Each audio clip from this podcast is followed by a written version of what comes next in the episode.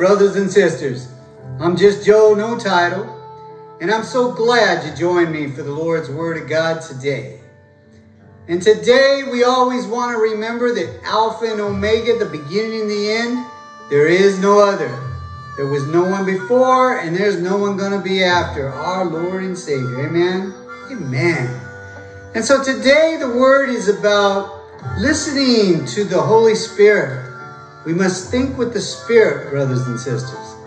So if you brought your Bibles, please turn with me to the book of John, chapter 14. And we'll see what Jesus says in verse 25. These things I have spoken to you while being present with you.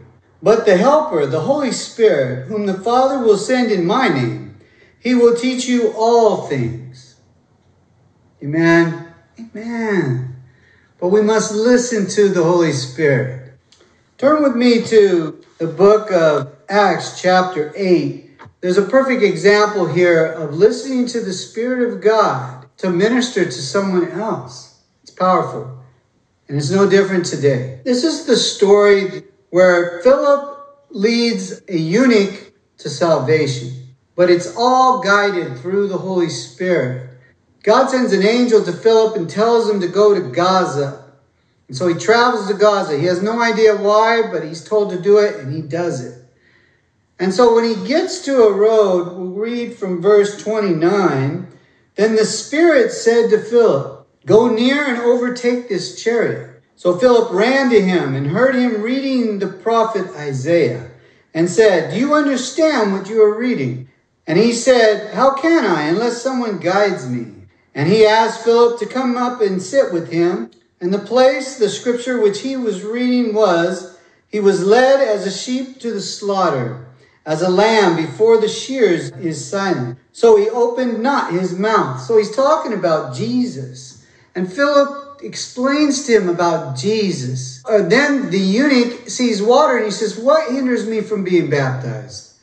Philip says, Do you believe that Jesus Christ is the Son of God? And he says, Yes, I do. And so he baptizes him.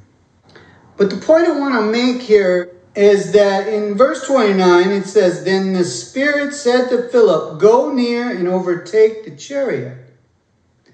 So, brothers and sisters, when you're a rooted Christian and you are an adult Christian, meaning you have repented of your sinful ways and God has filled you with the Holy Spirit, and you're reading the Word of God daily, and you're learning every day, and God is filling you up with the Spirit every day. You get to a point where you will listen to the Spirit and you will hear the Spirit clearly, as Philip heard the Spirit clearly. So when the Lord puts it on your heart to speak out on His behalf, you must speak out. Scripture says in 1 Thessalonians 5:19 it reads, "Do not quench the Spirit." So when you hear the Spirit put it on your heart to speak out on behalf of Jesus, do it. You see, God knew that Philip would meet up with this man and bring him to Christ. God knows everything. He knows the future. He knows the past. He knows everything. And so we must let the Holy Spirit guide and direct our path. Amen. Amen. So turn with me to the book of First Corinthians, chapter 12. Now, this passage is talking about the body of Christ. And we're all part of the body of Christ. Amen. Amen.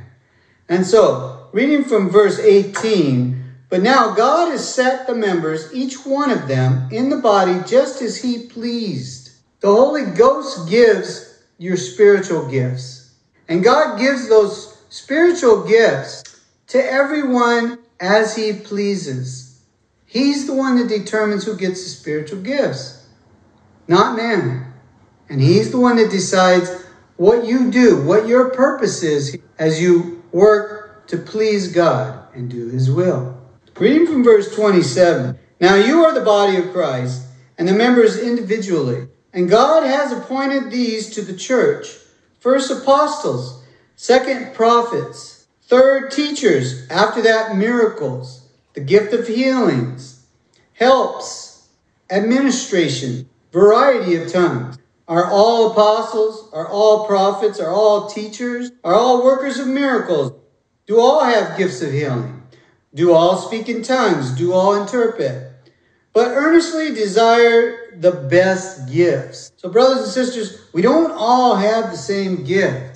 And you may want to be a missionary, but if God hasn't directed you to do that, that's not where you're going. That's not how you will serve Him. If you want to be a Sunday school teacher, but God doesn't want you to do that, that's not your gift. If you want to be a pastor and God doesn't want you to be a pastor, that's not your gift. If you want to be a teacher, whatever the case may be, it's all up to God. And the Holy Spirit is the overseer of the church. The Holy Spirit decides who gets what gift and how they are to serve to please God and do His will. I'm reading from verse 23. And those members of the body which we think to be less honorable, on these we bestow greater honor. Greater honor, brothers and sisters. You remember, one of the, the gifts is helps. That's a person that helps others, ministers to others in different ways. There's a woman that I met at a church that I've been visiting, and she's full of love in her heart for people, for mankind, especially the people of faith, as the Word of God says. She has shared with me, she has taken a man to get care for his cancer treatment. She has shared with me that there's a man and a woman who have COVID, and she takes food to them and drops it off because she can't go in. She'll get COVID, but she drops it off to them on their porch. She has shared with me that she has ministered to many young people. Last time I saw her, she told me about a couple who was sleeping in their car and asked me to pray for them. You see, brothers and sisters, greater honor to the one who loves the greatest. In chapter 13, 13, it reads, And now abide faith, hope, love. These three, but the greatest of these is love. Amen. Amen. So, brothers and sisters, continue your walk with Jesus and take him as your master, your teacher, your example. Believe his doctrine and obey him. And we will all be together forever and ever with our Lord and Savior Jesus. Amen. Amen.